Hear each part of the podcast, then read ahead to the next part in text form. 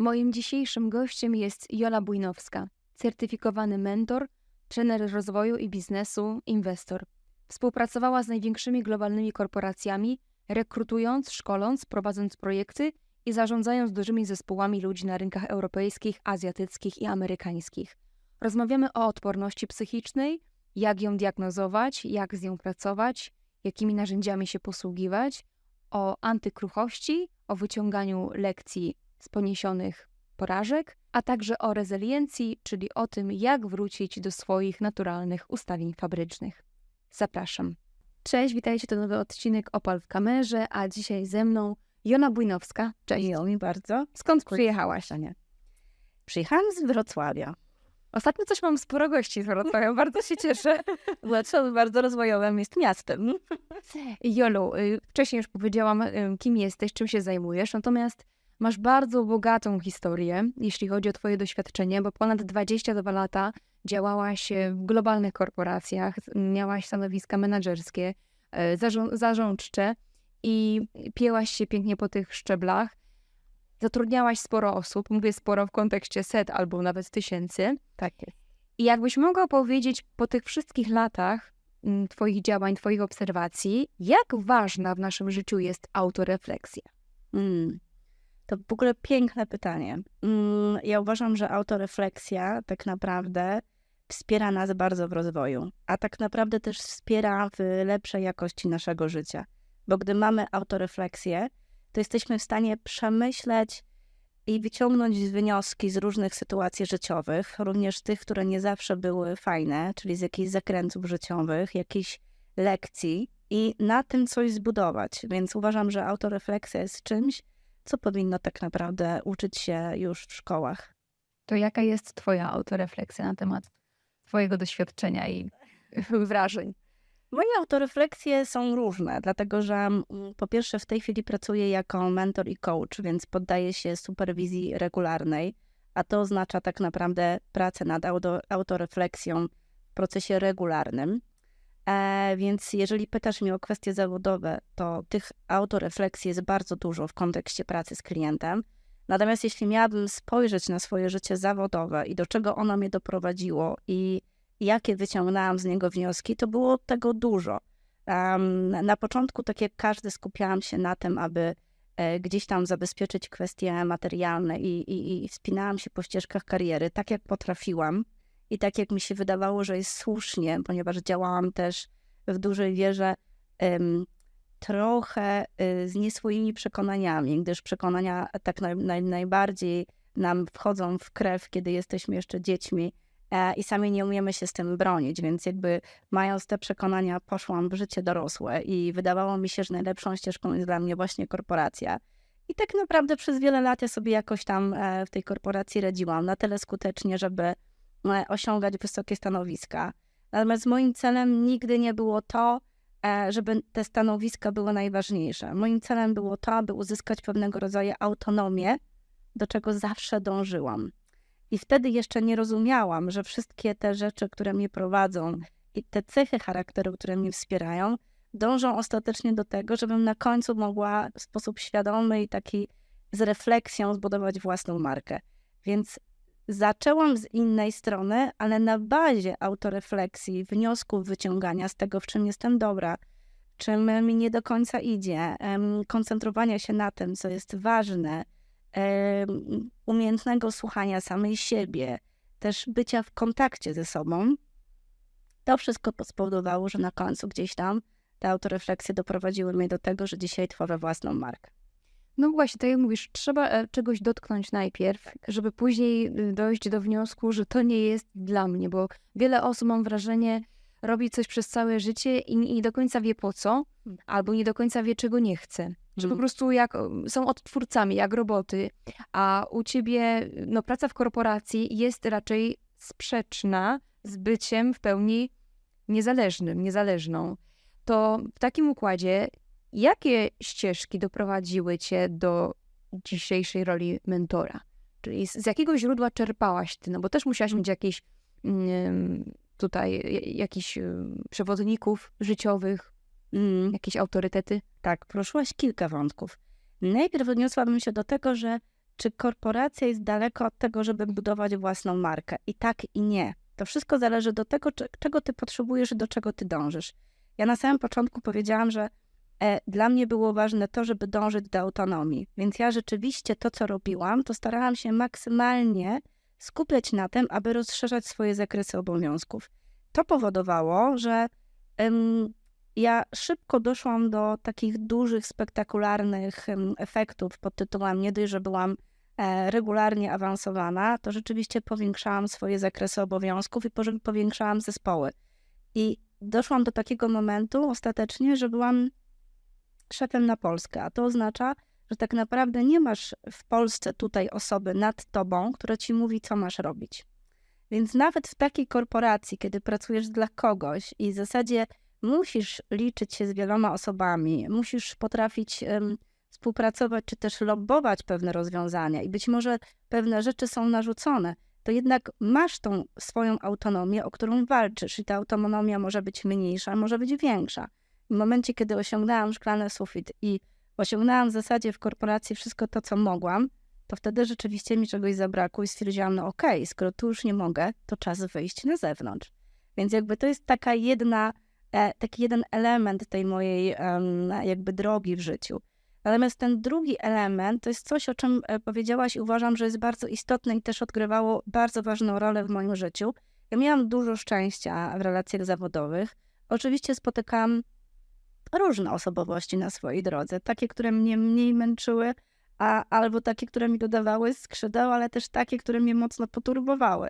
Natomiast y, miałam dużą przyjemność pracy z bardzo fajnymi mentorami i coachami, którzy tak naprawdę pokazali mi, na czym ma polegać bycie szefem i liderem e, i na czym ma polegać uważność na drugiego człowieka. I dużo z tego czerpałam. I tak naprawdę, jak wchodziłam z korporacji, to można powiedzieć, że miałam trochę jedno i drugie, bo miałam pewien bagaż i praktykę, własne doświadczenie budowane przez wiele lat, ale też z drugiej strony miałam mm, o wiele bardziej poszerzone perspektywy z uwagi właśnie na pracę wcześniej z mentorami i coachami i też, mój, i też z uwagi na mój osobisty rozwój, ponieważ rzeczywiście równolegle do e, pracy zawodowej no, starałam się dokształcać, więc y, stąd na przykład pewnie doczytałaś, że pięć dyplomów i wiele akredytacji i certyfikacji, które zrobiłam właśnie po to, mm, żeby lepiej siebie rozumieć. Ale głębszą refleksję. Zrobiłaś, y, zrobiłaś to dla siebie, rozumiem, bo my kobiety, wiesz co, jak są u mnie różne kobiety, wszystkie są fascynujące i jak patrzę na te wasze bio, to tam jest, wiesz, dyplom za dyplomem. U facetów bywa różnie, też są fantastyczni. Natomiast my, kobiety, mamy coś takiego, że chcemy sobie udowadniać, że, mhm. że zasługuję, a że jeszcze zrobię taki kurs, takie szkolenie, wtedy będę mogła już mm, przyjąć daną posadę, czy, czy aplikować. Mm. To jak to u ciebie było? Gdzie była twoja motywacja? Mm. Myślę, że nie poszło to w kontekście, że muszę udowodnić, y, aczkolwiek wydaje mi się, że robiłam to w praktyce. Nie byłam od tego do końca wolna ale u mnie y, takim motorem i motywacją była zwykła ciekawość.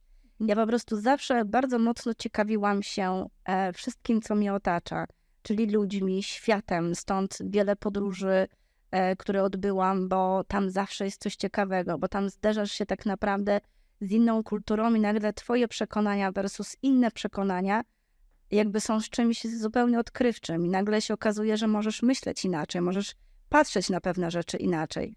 Więc te wszystkie dyplomy, które robiłam, one miały mi czemuś służyć. Albo miały mi zabezpie zabezpieczyć pewną przyszłość, bo część dyplomu zrobiłam w kontekście, może to i śmieszne, ale w kontekście tego, co ja będę robiła za 20 lat, bo przecież nie wyobrażam sobie siebie skaczącej w szpilkach e, po skodach e, w, w globalnych korporacjach, będąc w wieku po 50 ale też y, miałam takie epizody i takie dyplomy, które były związane z psychologią, z coachingiem, czyli wszystkie te elementy miękkie, związane z własnym samorozwojem i budowaniem swojej świadomości, czyli zaczęłam trochę od siebie, czyli zaczęłam, ok, kim ja jestem. Y, jasne, że słyszałam wielokrotnie w korporacjach, kim ja jestem albo kim powinnam być, bo korporacje mają to do siebie, że feedbacki są dosyć regularne i w każdej korporacji słyszysz co innego, w zależności od tego, jaki cel ma korporacja, w którym celu cię prowadzi i chciałaby cię kształcić, żebyś była uniwersalna. to jednak ja miałam taką potrzebę odszukania samej siebie. Więc jakby robiłam to z czystej ciekawości i zaczęłam tą pracę od siebie. I dlatego teraz, jak prowadzę swoich klientów, to ja mam swoje tematy przerobione. Jakby wiem, kim jestem, nadal wiele rzeczy mnie ciekawi, nadal pogłębiam różne rzeczy, ale te tematy są już przerobione, więc znów nie wychodzę tylko z warsztatem, narzędziami, z którymi korzystam, ale przede wszystkim wychodzę z praktyką i z własnym osobistym doświadczeniem. Czyli przeżyłam coś, wiem jak to zrobić, na własnej skórze przetestowałam, więc okej, okay, jestem sprawdzona. Więc w związku z powyższym też mój autorytet powinien być bardziej ugruntowany w takim wypadku. I też nie masz tego zjawiska przeniesienia, bo często ktoś, kto nie ma uporządkowanej własnej struktury ja, widząc innych menadżerów na przykład, widzi w nich swoje braki, e, więc to, to fajnie, że o tym też mówisz. Natomiast y, dzisiaj skupiamy się wokół takich pojęć jak odporność psychiczna i antykruchość. Jak u ciebie wyglądała ścieżka budowania odporności psychicznej? Tak, e, zaczęła się od wczesnego dzieciństwa. Myślę, że każdy ma tam jakieś wątki, które zapewniły mu testowanie i odporność psychiczną. Mm, I ja też przez całe swoje życie nie unikałam stresu. I to nie jest tak, że ja sama siebie narażałam na ekspozycję stresową, ale też moje życie tak się układało. Ja też byłam dosyć aktywna w tym swoim życiu, więc e, zaczęło się to tak naprawdę od studiów, gdzie Wyjechałam z domu rodzinnego e, ze Śląska, pojechałam do Częstochowy, tam zrobiłam studia inżynierskie, bo zrobiłam e, studia na Politechnice.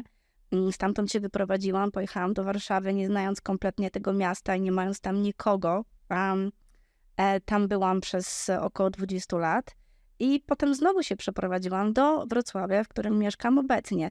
Więc sam fakt tego, że ja siebie eksponowałam na ten stres, zmieniając jednocześnie i zarówno miejsce zamieszkania, czyli lokalizację, e, i e, środowisko zawodowe, i środowisko takie relacyjne, no bo mówmy się, że jak mieszkasz w innym miejscu, kupujesz mieszkanie, dom albo się przenosisz, no to też jakby budujesz tak naprawdę pewne relacje od początku. I to jest też fajna ekspozycja na stres, która z jednej strony jest pewnym wysiłkiem, ale z drugiej strony cię też buduje.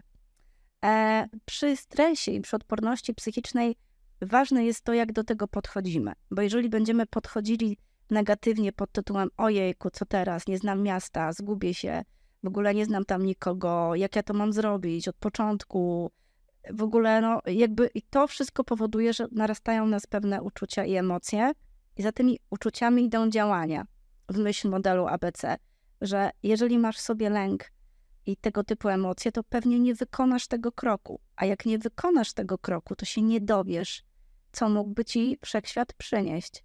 W związku z tym ja jakoś odważnie podchodziłam do tych rzeczy, właśnie z uwagi na tą ciekawość, o której ci mówiłam wcześniej, że byłam ciekawa i stać mnie było na to, aby z odwagą do pewnych rzeczy podchodzić i z odwagą wchodzić w nowe relacje i w nowe sytuacje.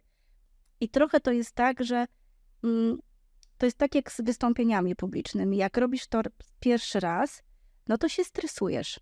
O wiele bardziej niż wtedy, kiedy robisz to za pięćdziesiątym razem. Więc umówmy się, że ten mój pierwszy wyjazd z domu był stresujący, ale kolejny i następny już po prostu mniej. I, I tak właśnie warto chyba podchodzić do swojej odporności psychicznej, żeby właściwie ją sobie nazwać, właściwie o niej pomyśleć i też nie bać się tej ekspozycji na stres, ponieważ unikanie stresu nie buduje twojej odporności psychicznej, niestety. Też każdy ma inną um, odporność psychiczną, ale może najpierw zacznijmy od tego, żeby było wszystko tak usystematyzowane. Czym jest odporność psychiczna? Jak podają źródła, jakieś podręczniki? tak, definicji jest kilka, ale tą, która jest ostatnio najbardziej popularna z roku 2020, to jest definicja, która mówi o tym, że odporność psychiczna jest cechą neuroplastyczną, częścią Twojej osobowości, która w pewnym y, stopniu odpowiada za Twoje reakcje na presję, stres, mm, wyzwania, niezależnie od sytuacji. Jest to cecha charakteru, która mm, jest u wszystkich. To nie jest tak, że jedni mają odporność psychiczną, a drudzy jej nie mają. Albo też nie jest tak, że panowie mają większą odporność psychiczną, a kobiety mają mniejszą odporność psychiczną. Wszystkie badania wskazują na to, że wzorzec jest taki sam. Natomiast odporność psychiczna jest o tyle istotna, że ma wpływ na wiele aspektów naszego życia, a głównie tak naprawdę na jakość naszego życia. I jak możemy ją zmierzyć? E, tak, są różne metody i sposoby, żeby zmierzyć e, i żeby się trochę przyjrzeć. E, zacznę od takiej organoleptycznej, to znaczy my sami też możemy bez wykonania żadnych testów, jeśli jesteśmy uważni, zaobserwować w drugim człowieku albo w sobie samym, co się dzieje z naszą odpornością psychiczną. Ponieważ też pewnie zdarza ci się pracować z różnymi osobami i czasem możesz słyszeć, że ktoś ma taki naturalny sposób bycia, ok, ogarnę to, załatwię, zrobię, daj, daj mi czas, pomyślę, załatwimy, tak? Mhm. A jest też grupa ludzi, która mówi, mm, ok, nie wiem, wydarzyło się, zrobiło się, udało się. I to już jest taki pierwszy sygnał, żeby pomyśleć sobie, co z tą naszą odpornością psychiczną. Bo jedni są po prostu bardziej odporni psychicznie, a drudzy mniej. I te cechy można też zaobserwować sobie przy naturalnym takim naszym sposobie bycia i życia z drugim człowiekiem, bo ja tutaj dałam taki oczywiście bardzo generalny przykład, ale te rzeczy też wychodzą przy tym, kiedy myślimy o, o tym, jak jesteśmy pewni siebie, jak ufamy sobie, jak wyglądają nasze relacje społeczne, to możemy zaobserwować różne rzeczy. Natomiast jeżeli jest nam trudno to zaobserwować, to zawsze z pomocą przychodzą testy psychometryczne, normatywne, z których ja też korzystam, pracując ze swoimi klientami. Ja korzystam z testów NTQ, które są zbudowane na modelu 4C. I ten model jest taki naprawdę bardzo fajnie wszechstronny, ponieważ on diagnozuje mm, Twoją odporność w kilku aspektach. Mm, to jest kontrola, która rozumiana jest jako kontrola nad własnymi e, emocjami, ale też e, E, poczuciem wpływu na świat i siebie. E, drugie to jest y, wyzwanie, rozumiane jako umiejętność wchodzenia w ryzyko i e, uczenia się na doświadczeniu. Trzecie to jest zaangażowanie, czyli mm, działanie per cel i nastawienie na ukończenie zadania. I czwartym obszarem jest właśnie pewność siebie, czyli wiara we własne umiejętności i taka swoboda w kontaktach interpersonalnych. Więc jakby ta odporność psychiczna, jak wiesz, ona po prostu, jak słyszysz, jest, jest wieloraka. To nie jest takie, um, takie coś, co można zmierzyć jedno, jednorazowo i powiedzieć sobie, a ty masz odporność psychiczną jakby na poziomie 5. Jasne, że istnieją tam też cyferki i jest cała skala scenowa, ale chodzi o to, że jeżeli Mm, masz tą odporność psychiczną diagnozować, to trochę jak słoniem.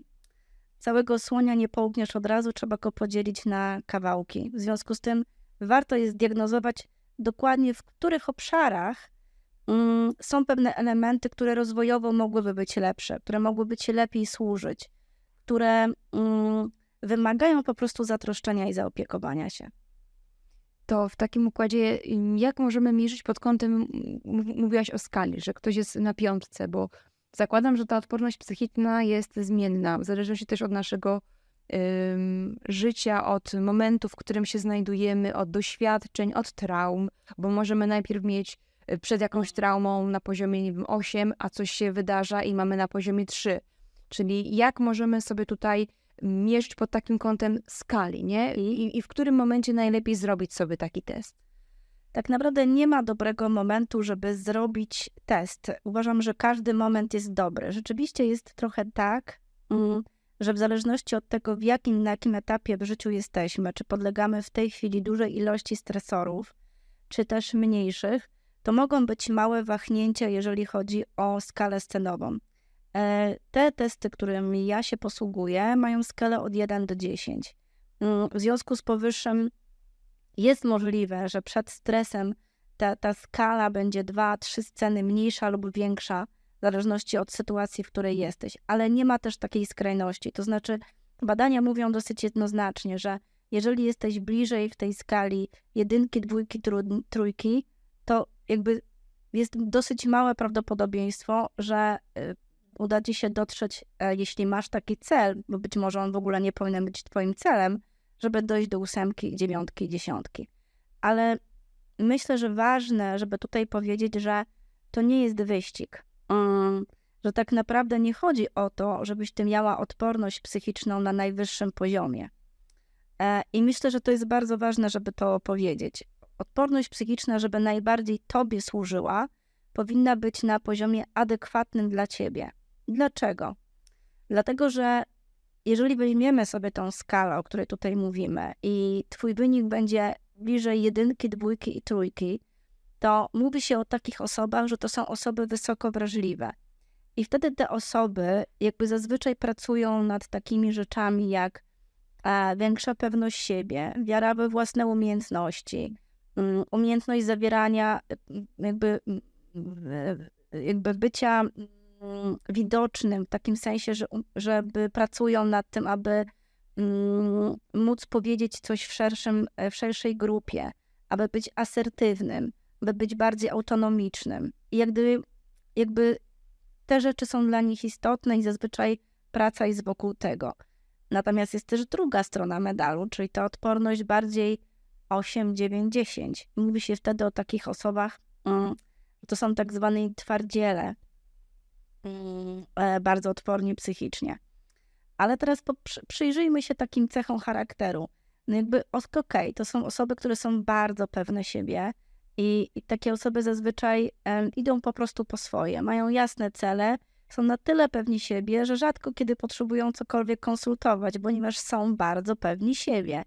Um, są też osobami, które um, jakby, które reakcja na stres, których reakcja na stres nie jest do końca widoczna.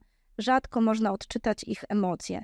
I wtedy co się dzieje? Można by powiedzieć, no kurczę, taka osoba to ma super życie i po prostu idzie przez te życie jakby tak taranem, jakby wszystko się dzieje, samo się dzieje, o, o, oczywiście z jej udziałem, ale jednak to życie jest takie łatwe i proste, ona sobie zawsze poradzi.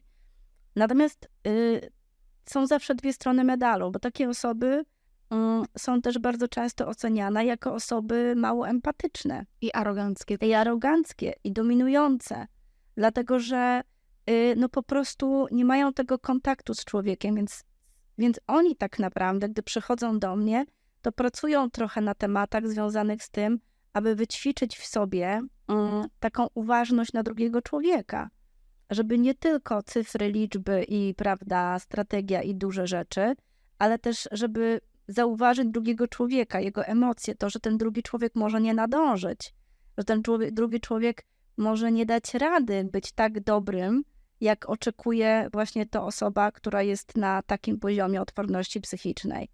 No i też pracują nad tym, żeby umieć pokazać i wyrazić swoje emocje, bo wtedy trochę przestają być w oczach innych cyborgami, a są po prostu bardziej ludzcy. To dopytam Cię o taką rzecz, że okej, okay, jeżeli mamy kogoś, kto jest na takich y, początkowych cyferkach, nazwijmy to odporności psychicznej i czuje, że nie ma tej pewności siebie, że potrzebuje gdzieś tam się wzmocnić, to jest to dla mnie jeszcze zrozumiałe. Natomiast jak pracują osoby, które właśnie są takie zatwardziałe, które dokładnie wiedzą, jakie mają cele, osiągają je, to po co one mają pracować? Jakie są czynniki, które wpływają na te osoby, że one przychodzą do takich mentorów, załóżmy jak ty, i mówią: Hej, ja chcę nad tym popracować. Znaczy, jednak ci z początkowej skali dążą do tego, żeby być tacy jacy ci z tej końcowej. No to w takim układzie, po co się mają ci z tej końcowej zmieniać? Bardzo fajne pytanie. Jakby tych powodów jest y, wiele, w zależności od osób, które przychodzą.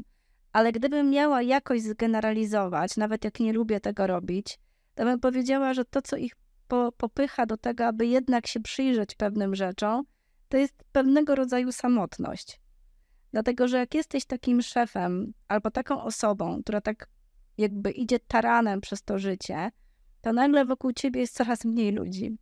Bo jednak te osoby, które mm, jakby mm, są mniej odporne psychicznie, zwyczajnie mogą mieć pewne lęki współpracy z tobą, przy współpracy z tobą i mogą nie czuć się do końca komfortowo, bo przy tobie, kiedy ty jesteś taki super, kiedy ty jesteś taki śmiała, otwarta, idziesz i robisz różne rzeczy, one się dzieją, to ktoś inny może się po prostu poczuć gorzej. Może się poczuć, że jest gorszy, że nie da rady. I wtedy tak naprawdę ta współpraca jest trudna, bo taki, taka osoba też. Na chwilę przerywam. Cześć, tutaj Olga z Opal w kamerze. Jestem Ci bardzo wdzięczna za to, że jesteś tutaj ze mną i słuchasz tego materiału. Mam nadzieję, że pomoże Ci na Twojej ścieżce życiowej. A teraz mam do Ciebie ogromną prośbę. Większość widzów, która powraca na kanał, nie posiada subskrypcji. Dlatego jeśli chcesz być na bieżąco z nowymi rozmowami, a tym samym współtworzyć społeczność ludzi świadomych i otwartych na innych, zasubskrybuj i kliknij dzwoneczek. Ciebie to nic nie kosztuje, a mnie bardzo pomaga w dalszym rozwoju. Z góry dzięki. Tak jak my wszyscy, potrzebuje czasem osoby do zderzenia pomysłów. Tak? partnera do dyskusji. Teraz sobie wyobraź, że masz takiego szefa, który jest taki właśnie bardzo do przodu, bardzo pewny siebie. Mm. Miałam. no. to zawsze są ciekawe doświadczenia. I y, przychodzi do ciebie z kolejnym setnym pomysłem, ponieważ oni są bardzo kreatywni i mm, jakby co wymyślą, to zrobią.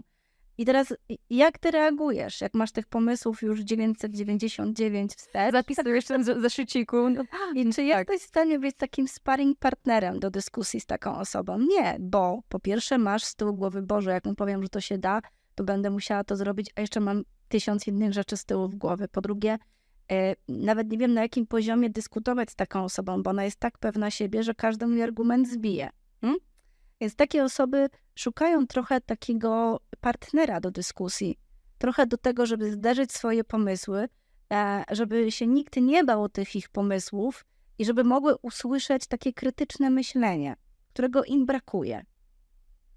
I to nie jest taka sytuacja, kiedy załóżmy taka ósemka, dziewiątka, dziesiątka nawet, szuka sobie drugiej ósemki, dziewiątki, dziesiątki.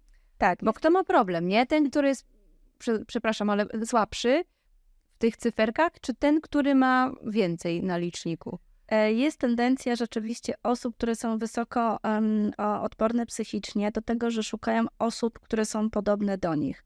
I ma to nawet pewien sens biznesowy.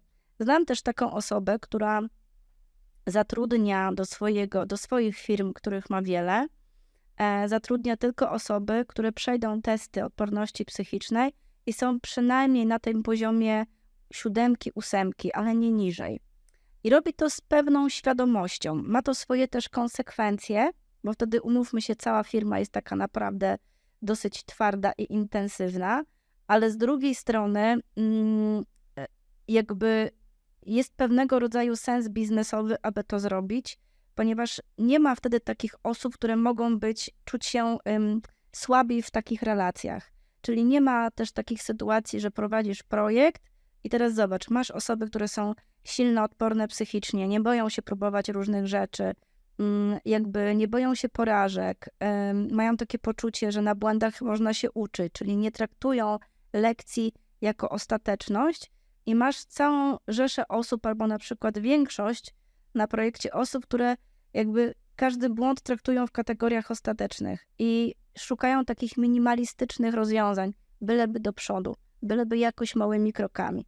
E, I wtedy jakby trochę jest takie zderzenie osób, które chcą więcej, z osobami, które po prostu mm, nie czują się komfortowo i pewnie w tym, aby jednak pójść na takie duże rzeczy i rozwiązywać duże tematy, bo brakuje im pewności siebie, co może oznaczać, że będą spowalniać pracę tego zespołu. I wtedy w ramach tego zespołu są po prostu napięcia i konflikty. W związku z powyższym, takie szukanie sobie ludzi, taki dobór ludzi, którzy są podobni w pewnych aspektach, ma sens, jeżeli rozumiemy też konsekwencje tej sytuacji. Ale też się mogą pojawiać zgrzyty, jeżeli mamy samych y, samców alfa, załóżmy, tak. nie? I to są właśnie te konsekwencje. I to jest ta druga strona medalu. Natomiast popatrz, jak budujesz zespół, to dobrze mieć też takie mm, osoby, które są mocno empatyczne, wysoko wrażliwe, bo one się idealnie nadają do pracy z klientem, tak. do obsługi klienta. No bo jeżeli postawisz osoby typu Michael Jordan, bo on jest y, przykładem takiego, który miał wysoką skalę, prawda, w odporności psychicznej, no to taka osoba może szybko stracić y, kontrolę nad sobą albo cierpliwość do, do klienta. Wiadomo, że ludzie bywają różni. Bardzo, bardzo słusznie to zauważyłaś. I właśnie na tym polega sedno tej sytuacji, żebyśmy świadomie dobierali sobie osoby do współpracy, ponieważ firma zazwyczaj to nie jest jedna osoba. To zazwyczaj są działy sprzedażowe, działy obsługi klienta, działy HR-owe, działy, nie wiem, związane z księgowością, czy bardziej takimi cyferkowymi rzeczami. I chodzi o to, żeby na tyle dobrze siebie znać, albo na tyle być świadomym liderem, żeby umieć odnaleźć w ludziach to, co jest ich um, talentem i świadomie wykorzystywać ten potencjał, ponieważ absolutnie zgadzam się z Tobą, że jest miejsce i dla osób, które są wysoko wrażliwe i one wręcz jakby wpływają bardzo dobrze na atmosferę y, w firmie i są bardzo dobrymi takimi przyjacielami klienta. I jest potrzeba też osób, które są bardziej odporne psychicznie, które idą do tłumu i tłum za nimi szaleje i w ten sposób jakby no, realizują sprzedaż. Więc jest potrzebne i to, i to. Więc jest potrzebna duża uważność na człowieka i właściwy dobór um, zespołów do pracy w kontekście tego, jaką mamy odporność psychiczną. Mhm. I świadomość tego lidera, szefa, bo jeżeli y, widzi, że ktoś jest słabszy, czyli ma większe wyzwania z podejmowaniem decyzji, czy właśnie z nadążaniem za jego mm, pomysłami, to też musi wziąć pod uwagę to, skąd to się bierze. Tak. Więc nikt tutaj nie zmusza, żeby nagle dziewiątka stawała się piątką, tylko bardziej, żeby potrafić wejść w buty kogoś, kogoś z, z niższej skali. To jakie teraz mamy różnice, bo poruszyłyśmy też mm, wcześniej mhm. dru, drugi, mm, drugie słowo, drugie znaczenie antykruchość. Jak się ma antykruchość versus odporność psychiczna? Tak. Zacznę też od początków i przypomnę tylko, że odporność psychiczna to jest nasza cecha charakteru, osobowości, którą mamy. Natomiast y, umiejętność radzenia sobie ze stresem i nasza właściwa reakcja na stres to jest rezyliencja. Mówi się o niej inaczej sprężystość, czyli to jest taka sytuacja, w której pod, y, mając stres, Y, jak, jak szybko jesteś w stanie wrócić do swojej kondycji psychicznej przed sytuacją stresową. Czyli ta twoja sprężystość, czyli pod wpływem stresu, ok, dzieje się coś, co na ciebie wpływa, przechodzisz ten stres i wracasz do swojej równowagi, do swojego dobrostanu psychicznego. I to jest rezyliencja. Natomiast antykruchość jest czymś ponad tym. To znaczy, nie tylko jesteś w stanie wrócić do swojego dobrostanu psychicznego w sposób sprawny, zwinny, sprężysty, ale jesteś na tym w stanie zbudować dodatkową wartość. Czyli nam taki prosty przykład. Idziesz sobie w góry i tam jakoś się przygotowywałaś do tego wejścia w góry, mniej lub bardziej. No i startujesz od małej górki, niech to będzie coś w pobliżu Góra Sowia.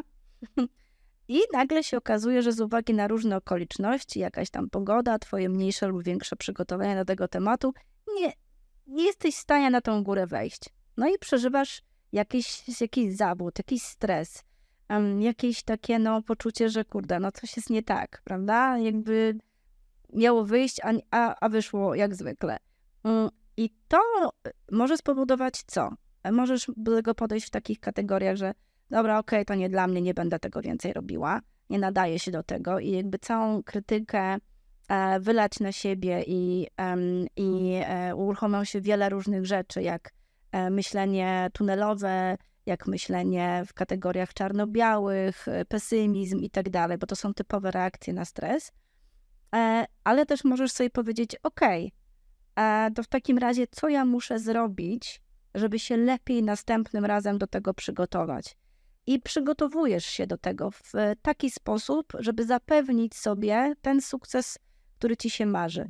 I następnym razem nie wchodzisz na górę sowią, tylko wchodzisz na giewont.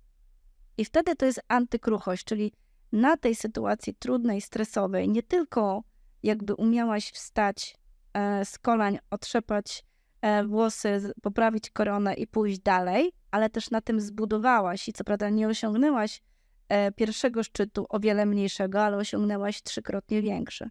I to jest właśnie antykruchość. Czy taka rezyliencja plus. Odrobienie lekcji trochę. Tak, i wyciągnięcie wniosków, i nie poddanie się, czyli dalej realizowanie swojego celu pomimo przeszkód.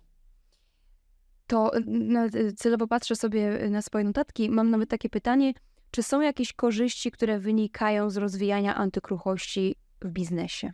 Mm. Myślę, że korzyści jest bardzo dużo.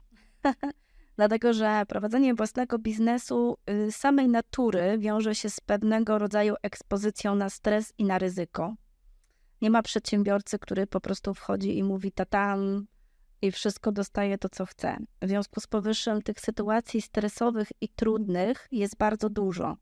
Mm, I myślę, że to, co jest ważne, to żeby sobie uzmysłowić jedną rzecz, że zawsze jak się pojawia stres, to zawęża się nasze pole myślenia i mamy pewne zaburzenia rozpoznawcze. I one, już tutaj powiedziałam o tym, ale może warto, żebym jakoś szerzej o tym powiedziała. I one się objawiają w różny sposób, bo to może być myślenie, y, to są takie pułapki myślowe, czyli czarno-białe, porównywanie się, y, pesymizm, samoumartwianie się, krytyka wobec samego siebie. Mm, to są, y, to jest, może być uruchomić się mentalność niedostatku, albo myślenie życzeniowe, albo, mm, albo taka ruminacja, zamartwianie się, albo uwypukli nam się bardzo poczucie winy i perfekcjonizm. Więc tych różnych sytuacji będzie bardzo dużo i też nasze osobiste predyspozycje będą warunkowały nasze zachowania, które będą po prostu głębsze pod wpływem stresu.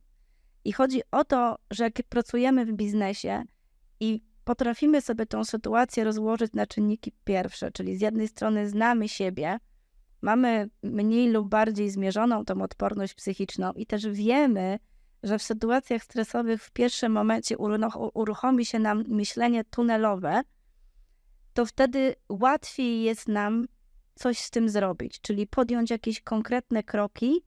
Jeśli sami to potrafimy zrobić, to zaczynamy wtedy od pytań. Ok, no to jeśli ja teraz tylko o tym myślę, bo przy myśleniu tunelowym jest tak, że myślimy ciągle o tej sytuacji stresowej, nie potrafimy się na niczym innym skupić wtedy tak naprawdę warto się zatrzymać i zadać sobie kilka pytań. To jeżeli ja się skupiam tylko na tym, to jakie inne rzeczy są niezaopiekowane? A co ja mogę z tym zrobić? Jeżeli jestem tu i teraz, to co mi właśnie ucieka? Co mogę zrobić, żeby poszerzyć tą perspektywę? Co mogę zrobić, żeby nawet jeżeli sytuacja jest trudna, to żeby jednak popatrzeć, jak moje decyzje będą się miały do tej sytuacji, w której jestem zawodowej, za kilka lat. Ponieważ chodzi o to, że stres prowokuje nas do tego, żebyśmy szybko załatwiły sprawę. Szybko. Tak jesteśmy biologicznie też uwarunkowani, ponieważ reakcja stresowa to reakcja walki lub ucieczki. Organizm bardzo szybko chce nam pomóc, czyli buduje te wszystkie chemiczne rzeczy w środku kortyzol, idź i walcz, albo idź i uciekaj. Natomiast to nie są zawsze dobrzy doradcy i przy kwestiach biznesu ważna jest chłodna głowa i ważne jest takie myślenie pod tytułem: OK, nawet jestem w tej chwili w jakiejś trudnej sytuacji, to jakie ja muszę długofalowe decyzje podjąć, żeby nie tylko wyjść z tej sytuacji, ale na niej zbudować coś mądrego. I, i chyba bym na tym zakończyła. Nie wiem, czy ja odpowiedziałam. Odpowiedziałaś, tak. I dopytam Cię jeszcze dalej. To jakie możemy mieć zagrożenia z tej antykruchości? Czy są jakieś takie? Bo no zawsze mówisz o tak. stronach medalu, tak. Nie? To jest ta dobra strona. Tak. Wiesz co, zagrożenia też są, yy, też są. I teraz gdybym miała tak jakoś je podsumować, to bym powiedziała o tym w ten sposób, że musimy znać swoje możliwości.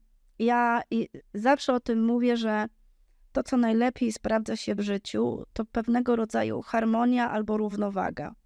I to nie o to chodzi, żebyśmy cały czas siebie eksponowali na stres, bo to doprowadzi nas do przewlekłego stresu. A za tym stoją już naprawdę bardzo poważne historie.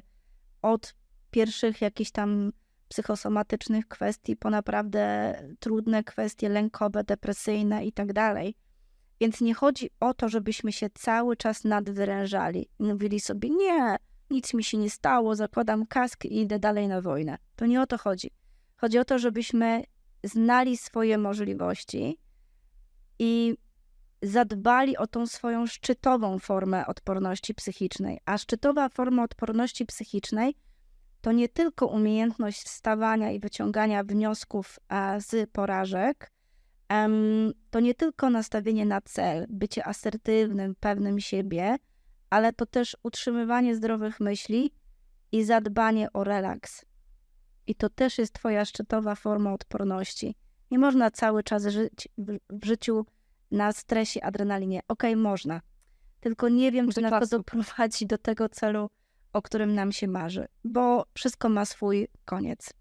No wiele osób, zwłaszcza mm, przedsiębiorców, no ludzie w biznesie to w ogóle mm, to są osoby, które mają, mam takie wrażenie, y, wysoką odporność psychiczną yy, i, i żyją w wiecznej adrenalinie i to z wielu powodów, ale to też jest taki aspekt, że lubią takie życie, że są adrenalino, adrenalinowcami, gdzie się coś dzieje, gdzie wiecznie mają jakieś pożary do ugaszenia i choroby pojawiają się, czy w ogóle takie, wiesz, depresje wręcz, pojawiają się w momencie, jak telefon milknie. Mm. Jak nagle ktoś, powiedzmy, osiąga mm, stan emerytalny, mówimy tutaj o wieku, tak? Albo ktoś sprzedaje firmę, albo ktoś poukłada firmę i nagle ona zaczyna pracować ładnie, sprawnie i on może jechać na urlop, no to na tym urlopie niektórzy sobie nie potrafią poradzić. No bo niby całe życie pracowali, w cudzysłowie, całe życie pracowali na to, żeby mieć święty tak. spokój, aż w końcu osiągają ten święty spokój i szukają nowych wyzwań. I nagle pojawia się ten, ten, ten taki dół, załamanie, pustka. Mm. No i, i tutaj to jest dość mocno ym, no, sprawiające zagrożenie. I druga rzecz jest taka, że czujemy się, że jesteśmy niezniszczalni. Tak. Też poruszyłaś ważny aspekt tego, że jakby niezniszczalność, czyli jakby mamy takie poczucie, że nas nie dotyczą pewne rzeczy. Ale wiesz co, przypomniałeś mi o takiej historii jednej z mojej klientki i niesamowicie to też zarezonowało teraz ze mną, że ona mi powiedziała, że ona jakby działa na takiej adrenalinie i w taki sposób, że ona bez stresu w zasadzie nie może żyć. I gdy zapytałam się, a jak, i, i, jak, jak to się objawia? Powiedz mi coś więcej na ten temat. To ona mi powiedziała, że słuchaj, ja się wręcz muszę nakręcić, nakręcić się w różny sposób. Czasem to jest trzecia, czwarta kawa, a czasem to jest sprowadzenie się w taki stres, taką adrenalinę, że ja coś muszę, ja dopiero wtedy coś robię.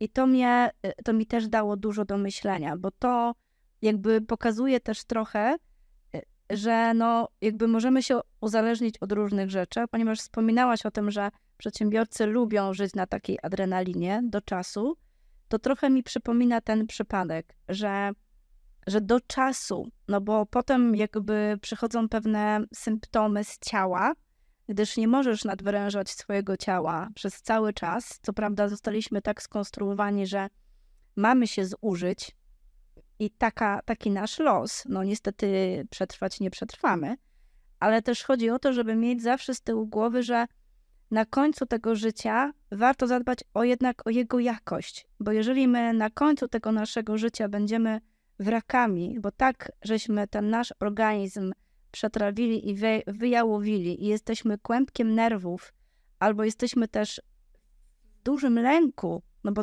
teraz nikt się mną nie interesuje, już nie jest tak ekscytujące, jak było, to rzeczywiście ta jakość życia na końcówce naszego życia może być po prostu trudna.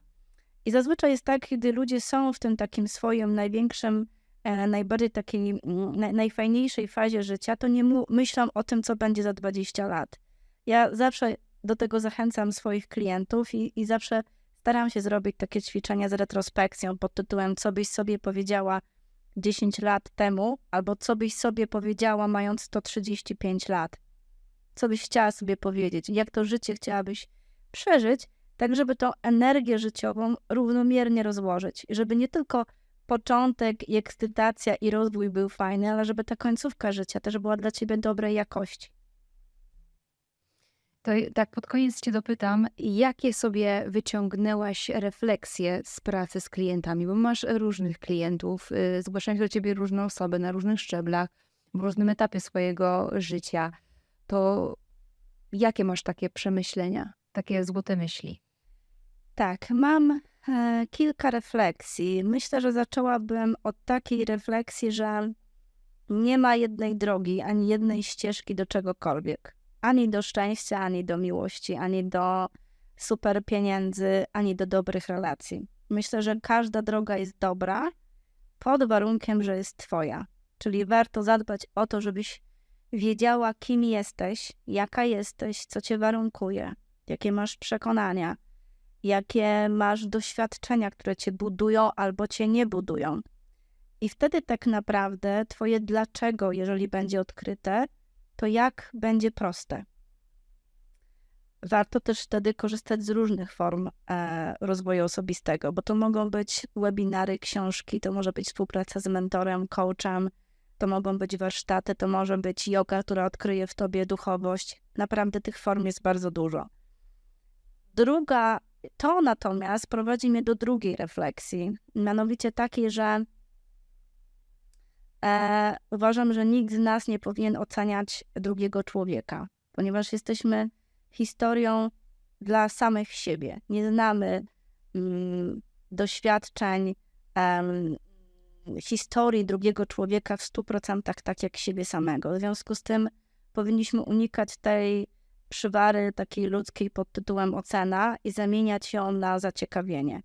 Um, I w ten sposób poszerzać też swoje horyzonty, dbać o to, aby być tolerancyjnym e, i mieć taką uważność na drugiego człowieka, bo to nam bardzo pomaga w budowaniu relacji. A nie wiem, czy wiesz, budowanie relacji jest najbardziej skorelowane z odpornością psychiczną. Czyli mówi się o tym, że im mamy lepsze jakościowo relacje, tym mamy też większą odporność psychiczną i też nasz dobrostan, jakość naszego życia również wzrasta. Natomiast ta refleksja prowadzi mnie do takiej mojej metarefleksji, którą często się dzielę i też sobie tutaj pozwolę, mm, która mówi, że istotą życia jest doświadczanie, a nie przetrwanie, ponieważ po prostu przetrwanie jest niemożliwe. Więc warto doświadczać i na bazie swoich doświadczeń uczyć się o sobie, o świecie i o ludziach i dobrze, mądrze dla siebie, dla swoich bliskich wykorzystywać tą wiedzę, bo dzięki temu po prostu nam się lepiej żyje. Pięknie to spuentowałaś. Ja może tutaj tylko zrobię takie małe podsumowanie na temat tego, co mówiłyśmy, co było poruszone. Mówiłyśmy o odporności psychicznej, czym jest, y, jak się ją mierzy, jakimi metodami, że ma skalę, że warto zwrócić uwagę na to, gdzie się jest i też zwrócić uwagę na kogoś, kto jest y, na innej cyferce, prawda? Czyli żeby tutaj była uważność na drugiego człowieka i rozumienie skąd to się bierze. Mówiłyśmy o rezyliencji, czy o tym powrocie do stanu naszego fabrycznego, do ustawień fabrycznych, tak. jak mamy, czyli sprężystości, o neuroplastyczności. W ogóle to jest szalenie ciekawy temat, neuroplastyczność. Teraz wchodzi pomału już z zachodu do nas. Myślę, że, że zacznie też e, być coraz głośniej w Polsce o tym. Ja też e, staram się szukać teraz gościa odnośnie neuroplastyczności mózgu. No i jeszcze mówiłyśmy o antykruchości, czyli odrabianiu lekcji z tych naszych doświadczeń, z naszych nie, nazwia, nie, nie nazwałam tego porażek, bardziej takich właśnie historii na naszej linii czasu, gdzie możemy się zastanowić, co przy kolejnym razie można zrobić lepiej, żeby wyszło y, na plus. Tak, każda historia nas czegoś uczy. Dokładnie. I, I staramy się doświadczać, a nie tylko i wyłącznie przetrwać i, i gdzieś tam żyć obok życia, a nie, a nie w nim. Także bardzo Ci dziękuję, Jula. Wszystkie do Ciebie odnośniki podlinkuję tutaj pod odcinkiem. Jeżeli dotrwaliście do tego miejsca, dajcie koniecznie łapkę w górę, dajcie nam znać, że jesteście. Też podzielcie się swoimi doświadczeniami w komentarzach bądź wiadomościach prywatnych, bo to zawsze chcemy z Wami dyskutować. Wiele ciekawych historii się y, później tworzy. Także dziękujemy Wam bardzo, Tobie bardzo dziękuję. No i do następnego. Trzymajcie się, cześć.